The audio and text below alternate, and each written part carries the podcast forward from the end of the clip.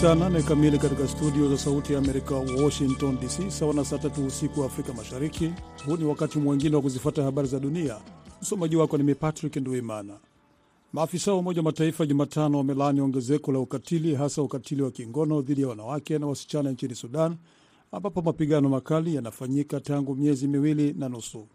Katika taarifa ya pamoja, wakuu wa mashirika kadhaa ya Umoja wa Mataifa ya haki za binadamu, haki za wakimbizi UNHCR, haki za watoto UNICEF na haki za wanawake UN Women na WHO yalibaini kushtushwa na kulani taarifa zinazoelezea vitendo zaidi vya ukatili wa kijinsia nchini Sudan, ukiwemo ukatili wa kingono dhidi ya wanawake na wanawake waliohama makazi yao na wanawake wakimbizi. Ni jambo lisilokubalika wanawake na watoto wa Sudan ambao maisha yao yameathiriwa na mzozo waendelee kupata kiwewe kwa njia hii. Tunachokiona nchini Sudan siyo tu janga la kibinadamu, lakini ni mzozo wa kibinadamu, alisema Martin Griffiths, afisa mkuu wa Umoja Mataifa wa masuala ya kibinadamu. Mivutano ya kibaguzi katika mji wa pwani wa Tunisia wa Sfax ilipamba moto na kugeuka ghasia zinazowalenga wahamiaji kutoka kusini mwa jangwa la Sahara. Wengi wao walifukuzwa kwa nguvu kutoka mji huo, mashahidi wamesema Jumatano. Kutokana na vurugu za Jumanne jioni, polisi waliwakamata baadhi ya wahamiaji na kuwafukuza hadi kwenye mpaka wa Libya kwenye umbali wa zaidi ya kilomita 300 kulingana na kundi la kutetea haki za binadamu nchini Tunisia. Machafuko ya hivi karibuni yalizuka baada ya mazishi ya mwanamume wa Tunisia mwenye umri wa miaka 41 ambaye aliuawa kwa kuchomwa kisu siku ya Jumatatu katika mfarakano na wahamiaji ambayo ilisababisha kukamatwa kwa washukiwa watatu kutoka Cameroon. Mji wa Sfax ambao ni mji wa pili mkubwa wa taifa hilo la Afrika Kaskazini ni kituo cha kuanza safari kwa wahamiaji wengi wanaotarajia kufika Italy kwa njia ya bahari. Mamia ya wakazi wa mji huo walikusanyika barabarani Jumanne jioni wakiomba wahamiaji haramu wafukuzwe. Mwandishi wa shirika la habari la AFP alisema baadhi walifunga barabara na kuchoma matairi. Unaendelea kusikiliza habari za dunia moja kwa moja kutoka jiji kuu la Marekani, Washington DC. Mpango wa kimataifa wa kutoa chanjo Gavi Jumatano umesema nchi 12 za Afrika zitapokea dozi milioni 18 za chanjo dhidi ya malaria katika miaka miwili ijayo na kuongeza upatikanaji wa chanjo hiyo kwa nchi nyingine tisa za Afrika. Malaria ni moja ya magonjwa yanayoua watu wengi barani Afrika, ikiua watoto nusu milioni walio na umri wa chini ya miaka mitano kila mwaka. Mwaka 2021 asilimia 95 ya visa vya malaria viliripotiwa barani Afrika pamoja na asilimia 96 ya vifo kutokana na ugonjwa huo kulingana na shirika la afya duniani WHO. Ghana, Kenya na Malawi zimekwisha pokea chanjo hiyo ya malaria tangu mwaka wa 2019 kama sehemu ya mpango wa majaribio unaofadhiliwa na Gavi, na zaidi ya watoto milioni moja na laki saba katika nchi hizo wamepewa chanjo hiyo, UNICEF na WHO walisema katika taarifa ya pamoja. Rusia Jumatano imesema kwamba bado haijachukua uamuzi wa mwisho kuhusu kuongeza muda wa makubaliano ya kusafirisha nafaka kutoka bandari ya Black Sea ambayo muda wake unatarajiwa kumalizika tarehe 17 Julai. Msemaji wa Kremlin Dmitri Peskov amewaambia waandishi wa habari kwamba hakuna uamuzi rasmi uliotangazwa bado kuhusu kuongeza muda wa makubaliano hayo ambayo yanaruhusu usafirishaji salama wa nafaka kutoka Ukraine. Rusia ilisema mara kwa mara kuwa haioni sababu za kuongeza muda wa makubaliano hayo baada ya Julai 17 kwa sababu ya vikwazo kwa mauzo yake ya nafaka na mbolea, lakini Peskov amesema muda bado upo kwa nchi za magharibi kushughulikia masuala hayo. Chini ya makubaliano hayo, Rusia ilihakikisha usalama kwa meli zinazosafirisha nafaka kuelekea na kutoka kwenye bandari za Ukraine zilizo chini ya udhibiti wake. Washambuliaji wasiojulikana waliwaua wiki hii maafisa wakuu watatu wa polisi katika jimbo lenye mzozo la Ethiopia la Amhara, kulingana na maafisa wa wilaya. Amhara imekuwa jimbo lenye machafuko tangu hatua yenye utata iliyochukuliwa na serikali kuu mapema mwaka huu kuvunja jeshi la jimbo na kuliunganisha katika jeshi la taifa au polisi wa jimbo. Mwisho wa habari za dunia, lakini hapa studio mtaendelea naye mwenzangu Kennes Bwire katika kipindi cha Kwa Undani. Patrick Nduimana na wageni ikiwatakia usiku mwema.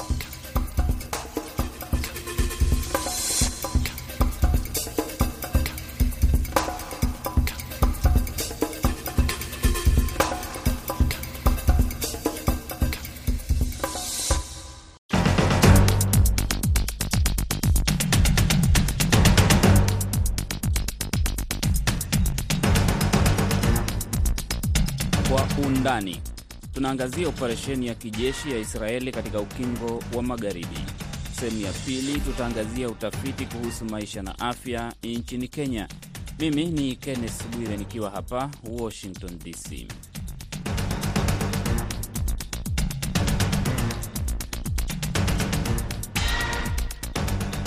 Operesheni ya jeshi la Israeli katika ukingo wa magharibi imekamilika. Watu kumi na wawili wamethibitishwa kufariki. Maafisa wa Palestina wamesema kwamba waliofariki wana umri kati ya miaka 16 na 23. Idadi ya watu isiyojulikana wamejeruhiwa. Msemaji wa jeshi la Israel Admiral Daniel Hagari ameambia redio ya jeshi Galei Zahal kwamba wanajeshi wote wameondoka Jenin na operesheni imekamilika. Jeshi la Israel limesema kwamba operesheni yake ilikuwa inawalenga magaidi wa Palestina na kwamba mwanajeshi wake mmoja ameuawa katika operesheni hiyo. Jeshi la Israeli limesema kwamba limerusha makombora katika ukanda wa Gaza leo Jumatano kujibu mashambulizi ya roketi tano zilizorushwa kuelekea Israeli na kwamba watu wengi wamejeruhiwa. Israeli imesema kwamba wanajeshi wake wamefanya operesheni hiyo kwa sababu usalama wa Israel ulikuwa hatarini kutokana na mashambulizi ya mara kwa mara kutoka kambi ya wakimbizi ya Jenin. Jeshi la Israeli pia limesema kwamba limetekeleza mashambulizi dhidi ya kiwanda cha kundi la Kipalestina la Hamas kinachotumika kutengeneza silaha zake. Kundi la Hamas limedai kwamba mpiganaji wake ndiye aliyehusika na tukio la kugonga na kujeruhi watu kwa gari pamoja na kuwachoma visu katika mji wa Tel Aviv Jumanne kama hatua ya kujibu operesheni ya Israeli katika kambi ya Jenin. Abdallah Mwawia ni mchambuzi wa siasa za Mashariki ya Kati, yupo Riyadh, Saudi Arabia. Eh, hili ambalo linafanyika kwa hivi sasa ni kwamba Israeli imepania eh, kukomesha kabisa mashambulizi yote ambayo yanaweza kufanywa na Wapalestina katika siku zijazo, sababu tumeshashuhudia siku za nyuma ambapo Israeli kwa kuwafanyia Wapalestina, kubomoa nyumba zao, kuua, kuharibu mashamba yao, hawajaweza kuwafanya Wapalestina waweze kusita. Wananyamaza kidogo, alafu baadaye wanashtukizia kwa mbinu mpya. Kwa hiyo kwa hivi sasa Israeli inataka kukomesha kabisa mashambulizi ya baadaye ambayo yanaweza kupangwa na Wapalestina, na ndio maana kwa hivi sasa wanatumia njia za kibabe zaidi na za kinyama zaidi, na ndivyo ambavyo wameamua hivi sasa kufanya mashambulizi kwenye hizo kambi za Jenin. Ni kwamba kama watahisi pengine katika eneo fulani kuna wapiganaji wa Kipalestina au Wapalestina ambao wanapanga njama za kuwashambulia za kuwashambulia askari wa Israeli, basi ni kwamba adhabu yake hiyo nyumba walioko hao jamaa inapigwa na kombora, inamalizwa kabisa, na wote waliomo ndani wanakufa kabisa. Au kama labda Mpalestina yote atafanya shambulio sehemu yoyote na akajulikana kwamba anakaa sehemu gani, basi ile nyumba yao yote inabomolewa na wote waliomo humo eh, wanaweza wakafariki au wanapewa taarifa waondoke kabla. Kwa hiyo Israeli inazidi eh, kuyatoa zaidi makucha yake na meno yake kwa ajili ya kuambiwa kwamba Palestina, msije mkajaribu tena kuendelea na mapambano yote ya kutetea haki zenu, na ndivyo maana ambapo Israeli tunaona kwamba wanawaita Wapalestina kwamba ni magaidi. Eh, Israeli operesheni ambayo inafanya hivi sasa Jenin ni kuzidi eh, kuwatisha Palestina na kuzidi kuwakatisha tamaa kwamba msije mkajaribu tena kuja kufanya mashambulizi yote dhidi ya askari wa Israeli au kwa raia wa Israeli. Mbona kambi ya wakimbizi ya Jenin? Eh, kwa sababu kambi hiyo ndipo ambapo kwa hivi sasa au katika kipindi cha nyuma ndipo ambapo eh, mashambulizi mengi ambayo yalikuwa yanafanywa dhidi ya askari wa Israeli au dhidi ya Israeli wenyewe, yani mashambulizi mengi yalikuwa yakipangiwa humo e, katika hiyo kambi ya jenini Kwa hiyo kwa hivi sasa nataka kuhakikisha kwamba wanasafisha safisha kabisa, yaani wale vijana ambao wanaweza wakawa wanaweza wakapanga mipango katika siku za baadaye. Na pia vile vile kambi ya Jenin ilikuwa pia vile vile haijawekwa yani katika ramani halisi e, na serikali na serikali ya Israeli e, kwamba inaweza ikawa ni tishio dhidi yake. Kwa hiyo ndio maana imekuja imechukua hatua ya mwisho, ambapo wanataka kuhakikisha kwamba ukishamaliza hapo Jenin, kwa hivi sasa hakutakuwa tena na vitisho kutoka sehemu nyingine zozote. Kwa kawaida, katika siku zilizopita, miezi iliyopita, tulikuwa tunashuhudia mashambulizi kutoka pande mbili, Wapalestina wakirusha, Waisraeli wanarusha. Mpakani kunakuwa na wanajeshi wameshika doria hali ya juu. Hii ni operesheni ambapo Israeli inatumia hata ndege zisizokuwa na rubani na matingatinga wanajeshi ambao wamejiwekea silaha kabisa za kutosha. Inasikika kama zaidi operesheni ya kijeshi kuliko machafuko ambayo yametokea kila mara. Ugaidi wa hali ya juu. Israeli yenyewe ndio kwamba inaita ugaidi, kwa sababu Israeli yenyewe imepora ardhi za Wapalestina, inakalia ardhi za Palestina. Israeli kuwaita Wapalestina ugaidi ni kwamba kama vile inajiosha kwamba yenyewe sio, hata kama panapotokea mapambano kati ya pande mbili kama Hamas au Jihadul Islam na Israeli, yale yanakuwa sasa ni vita kati ya pande mbili, kati ya vikundi na serikali ya Israeli. Kwa hiyo kwa wakati ule lile neno la kwamba hawa jamaa ni magaidi linakuwa eh, linaondoka, kwa sababu pale inaonekana kwamba ni majeshi ya pande mbili ambayo yanapambana kwa wakati ule, ingawa Israeli imeendelea kuita Hamas kwamba ni kundi la la kigaidi na pia vile vile Jihadul Islami kwamba ni kundi la kigaidi, wakati ambapo hawa wanatetea haki zao, wanatetea ardhi zao kuporwa, wanatetea ule unyama ambao wanaendelea kufanyiwa na Israeli, na pia vile vile wanatetea mali zao ambazo kila mara zinaharibiwa na Israeli na kutaifishwa. Mashamba mizaituni mingi tu imeharibiwa na Israeli, wakati mwingine viwanda tu vya kawaida vinapigwa makombora vikidaiwa kwamba vinatengeneza silaha na mengineyo mengi ya ya unyama ambayo anafanywa na, na, na, na serikali ya Israeli.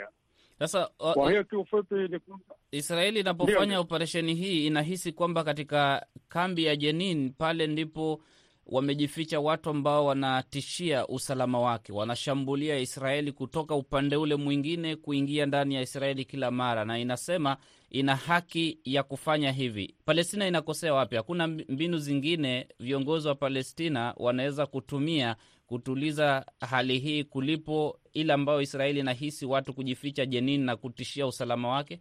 Palestina haiwezi ikafanya jambo lolote kwa hivi sasa, kwa sababu Palestina yenyewe iko chini ya ukaliaji wa Israeli yote, haina maamuzi yote ambayo inaweza ikayafanya. Na Israeli kwa vile ni, ni, ni taifa lenye nguvu na linasaidiwa na nchi za Magharibi na linasaidiwa na Marekani, kwa hiyo inaweza ikafanya lolote ambalo inalolitaka, na haswa haswa tukiona kwamba jumuiya ya kimataifa inanyamazia kabisa masuala ya Palestina, na hata nchi za Kiarabu zenyewe katika miaka ya nyuma zilikuwa zimeelemea sana katika kusaidia ile suala la Palestina, lakini kwa hivi sasa zinaonekana kama zimekata tamaa au zimechoshwa au pengine zinafanyiwa mibiginyo na hizo nchi za magharibi wa Marekani ziachane kabisa na taifa la Palestina. Kwa hiyo sasa Wapalestina wenyewe wamebaki kama ni wenyewe tu, kwamba hakuna msaada mwingine wote ambao wanaweza wakaupata toka jumuiya ya kimataifa au pia vilevile kutoka kwa nchi za Kiarabu ambazo nyingi kwa hivi sasa nazo pia vile vile yani zimekuwa katika hali mbaya sana, kuanzia Syria huko yote imebomolewa bomolewa, Yemen imebomolewa bomolewa, Libya kuna migogoro hivi sasa, Sudani ndio kama unavyoiona. Yani sasa ndio haya matukio yamezidi kuwafanya Wapalestina e, wazidi kudhoofika. Sasa kwa vile Wapalestina ndio hali yenyewe imewazunguka hiyo, hawana jingine la kufanya. Kwa maana hiyo, inabidi watumie mbinu zozote ambazo wanaweza kwa ajili ya kutoa upinzani dhidi ya utawala wa mabavu wa Israeli. Na Israeli yenyewe kwa vile ina nguvu na inasaidiwa na mataifa makubwa, pia vile vile ina, inafanya lolote ambalo inaliona kwamba litaweza eh, kuwanyamazisha Palestina na kuendelea kuzidi kukalia ardhi za Palestina kwa raha bila ya matatizo yote. Swala hili limekuwa katika Umoja na wa Mataifa, limejadiliwa zaidi miaka iliyopita, Umoja wa Mataifa, eh, maamuzi yakafanyika. Wapi jumuiya ya kimataifa hii ambayo unahitaja imenyamazia? Wapi imefeli kutatua hili swala la muda mrefu na kufikia kiwango kwamba mapigano ya sasa yametajwa kuwa mabaya zaidi katika miaka ishirini? Jumuiya ya kimataifa kusema kweli haijafeli, wala Umoja wa Mataifa wala taasisi zingine zote. Kuna vikao vingi tu vimekuwa vikifanyika na maazimio kadha wa kadha yamekuwa yakitolewa dhidi ya Israeli, lakini hakuna utekelezaji kabisa. Na pia vile vile tutakumbuka kwamba Palestina wakati wa Yasser Arafat mwaka tisini na mbili palifanyika eh, makubaliano huko Camp David, lakini hakuna hata kipengele kimoja ambacho Israeli imekitekeleza na hakuna hata ahadi moja ambayo Israeli imekitekeleza. Kwa vile nini?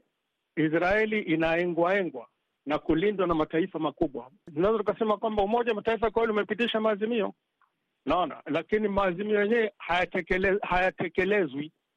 Kwa hiyo Israeli inafanya kama inavyotaka, lakini jumuiya ya kimataifa inakuwa imeshafanya kazi yake, imekwisha jadili, imetoa maazimio, imelaani, imeshutumu, lakini Israeli yenyewe ndio ambayo haijawajibika na hata ahadi moja ambayo imetolewa na Israeli kwa, kwa upande wa masilahi wa Palestina.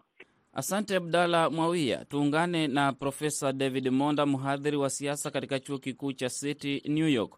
Profesa, mbona Israel imeamua kufanya operesheni hii kwa nguvu zisizo za kawaida?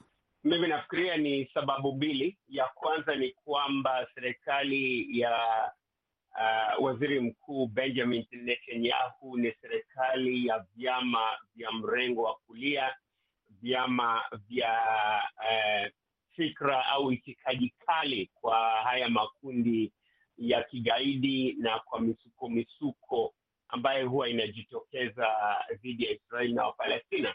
Lakini la pili ni kwamba hivi karibuni uh, kumekuwa na ugaidi ambao umeendelea kule Israel kwa miji ya Israel ambapo watu wamedungwa visu kiholela hivi majuri na Mpalestina mmoja aliyeshikwa.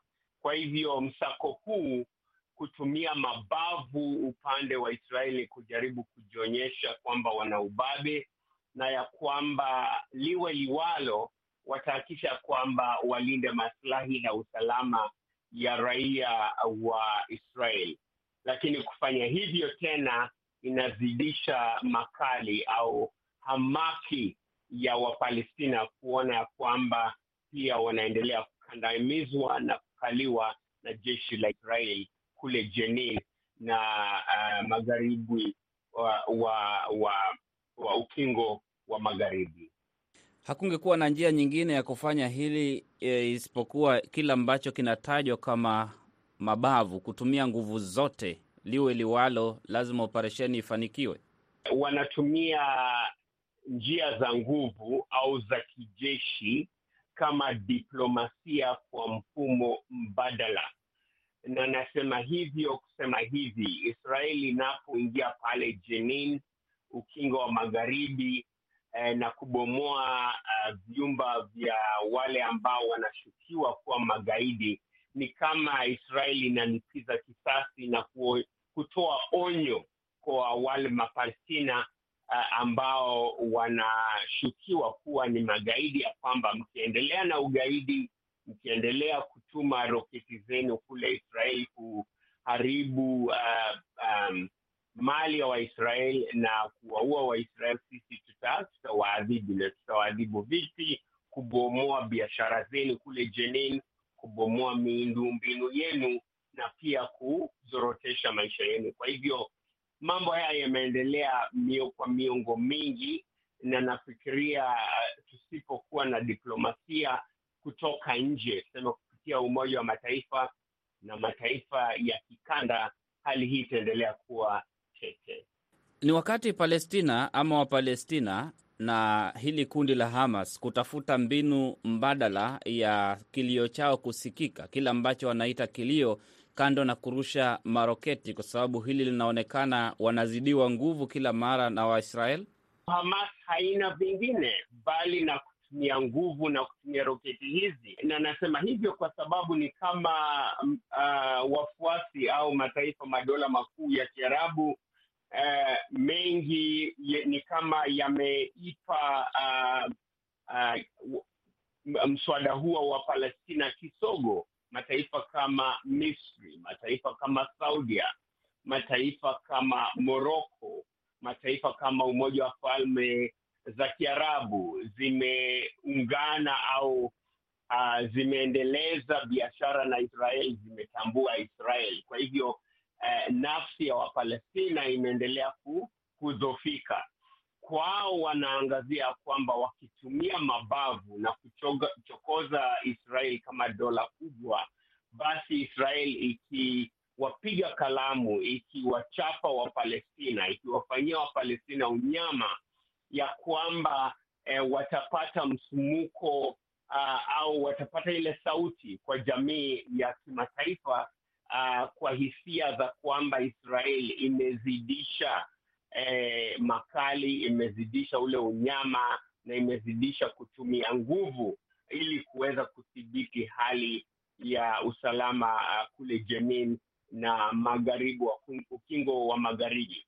Kwa hivyo kwa Wapalestina nafikiria wataendeleza jitihada zao za uh, kujaribu kutumia mabavu dhidi ya Israel wakiwa wanaamini ya kwamba Israel itazidisha eh, kutumia nguvu, na hapo kwa maoni ya kimataifa uh, Wapalestina wataweza kupata nafuu na Israel itashinikizwa na madola ya nje ya kwamba isitishe uharibifu wake kule Jenin, uh, kwenye makao ya Wapalestina. Ni Profesa David Monda akikamilisha sehemu ya kwanza ya Kwa Undani. Sehemu ya pili ni baada ya muda mfupi.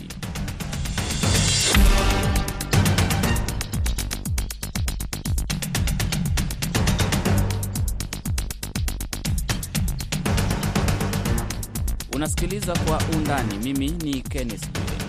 Serikali ya Kenya imezindua ripoti ya utafiti kuhusu afya ya umma ambayo inaangazia maswala kadhaa kama vile ukeketaji wanawake, dhuluma za kijinsia, mimba za utotoni na maambukizi ya ukimwi miongoni mwa vijana.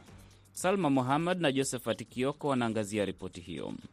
Ripoti hiyo pia imeangazia uwezo wa mwanamke katika kufanya maamuzi, kwamba mfumo ndume bado uko juu zaidi. Mara nyingi mwanamke hana uwezo wa kuamua ndani ya afya ya uzazi. Ripoti hiyo pia imeangazia maambukizi ya HIV hasa miongoni mwa vijana, na pia ndani ya ripoti hiyo imeangazia kama watu wanaofahamu kuhusu mahusiano baina ya mke na mume. Haya yote ni kwa mujibu wa serikali kutaka kuimarisha afya za Wakenya. Juu ya ripoti hiyo ambayo imetayarishwa na wizara ya afya nchini Kenya pamoja na taasisi inayohusika na takwimu na kuchapishwa huko Maryland nchini Marekani baada ya kufanyia utafiti huo uliokamilika mwishoni mwa Juni mwaka huu.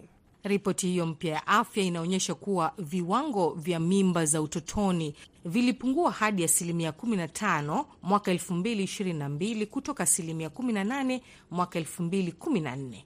Umaskini na ukosefu wa elimu vilihusisha viwango vya juu vya mimba za utotoni kwa wanawake wanne hadi kumi wenye umri wa miaka 15 hadi 19 ambao hawana elimu ya msingi ikilinganishwa na asilimia tano tu ya wanawake ambao wana zaidi ya elimu ya sekondari. Mimba za vijana pia zina uwezekano mkubwa wa kutokea miongoni mwa jamii maskini, kwani asilimia 21 wanawake wenye umri wa miaka 15 hadi 19 katika kiwango cha chini kabisa cha utajiri waliripotiwa kuwa wajawazito. Kwa upande mwingine, viwango vya juu zaidi vya mimba za utotoni vilirekodiwa katika kaunti za Samburu kwa asilimia 50, Pokot Magharibi asilimia 36, Marsabit asilimia 29 na Narok asilimia 28. Kaunti za Nyeri na Nyandarua ziliripoti viwango vya chini zaidi katika asilimia tano kila mmoja. Ripoti hiyo imesisitiza kwamba vijana wanaoambukizwa virusi vya HIV na ukimwi, idadi inasalia kiwango cha miaka 15 hadi 24, ambapo vijana wengi wanajihusisha na ngono. Imesisitiza kwamba waliohojiwa, baadhi yao wanasema kwamba hawana ufahamu kuhusu utumiaji wa mipira na wengine wakionekana kuipuuza. Ni kwa maana hiyo kwamba wizara ya afya nchini Kenya imetangaza kwamba inafuatilia kwa karibu hilo na elimu ambayo imehamasishwa sana kwa vijana inazidishwa katika maeneo mbalimbali kote nchini Kenya. Waziri mpya wa elimu Bi Susan Wafula amesema amefanya mikutano na vijana hasa katika vyuo vikuu na kuzungumza nao kuhusu namna ya kujikinga ili kuondosha maambukizi ya HIV na ukimwi. Amelinganisha madawa ambayo vijana wanasema wanatumia na kinga ambayo inastahili kupatikana kwa urahisi miongoni mwa vijana, hasa wanafunzi. Hivi ndivyo alivyozungumza na baadhi ya wanafunzi hao chuoni. Pamoja na Vice Chancellor tutahakikisha kondom zimewekwa kila stesheni huku kwa university and other learning institutions, ndio tuweze kuwa tunajikinga na tunakinga wengine. Waziri wa afya huyo Susan Wafula. Maendeleo pia katika ripoti hiyo yalionyesha kupungua kwa asilimia wanawake walioripotiwa kupitia dhuluma za kijinsia katika mwezi kumi na mbili iliyopita. Hii ilirekodiwa kwa asilimia 16 mwaka 2022, idadi iliyorudi kutoka asilimia 20 mwaka 2014. Asilimia 34 ya wanawake nchini Kenya, hata hivyo, waliripotiwa kufanyiwa dhuluma za kijinsia tangu umri wa miaka 15. Sawa na mwelekeo wa mimba za utotoni na ukeketaji, athari za kinga za kuelimisha wanawake na wasichana zilionekana wazi katika upande wa dhuluma za kijinsia, kwani wanawake walio na elimu zaidi ya sekondari walipitia dhuluma kidogo ya asilimia 23 ikilinganishwa na asilimia 47 katika wale walio na elimu ya shule ya msingi.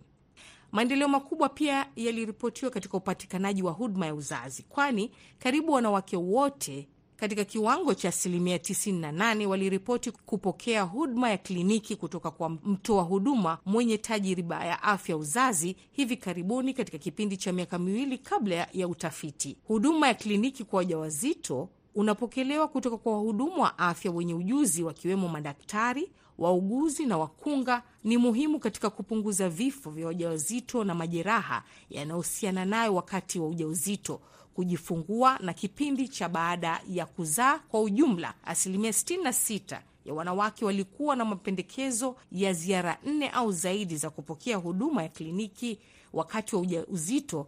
Upatikanaji ulikuwa juu zaidi mijini kwa asilimia 74 ikilinganishwa na asilimia 62 katika maeneo ya vijijini. Tumezungumza na Bi Maimuna Siraj ambaye ni mwanaharakati wa masuala ya vijana na mengi kuhusu afya ya uzazi. Anazungumzia ripoti hii kwanza kwa kina alivyoipokea. Uliona kwamba maambukizi sana mapya yameongezeka kwa sababu msichana kutaka njia ya mkato ili kusudi kuweza kupata pesa, lakini wakishapata training hii inaweza kumfundisha ule mtoto aweze kuelewa kwamba ni vipi weza kusave vile pesa ambayo anaopata katika njia nzuri na kuhakikisha kwamba inamsaidia katika masuala ya maisha yake ya baadaye.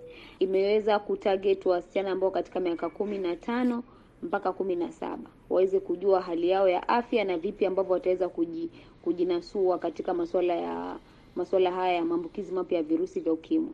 Ndiyo, idadi ya mimba imeweza kupungua, lakini ya virusi vya ukimwi bado iko juu.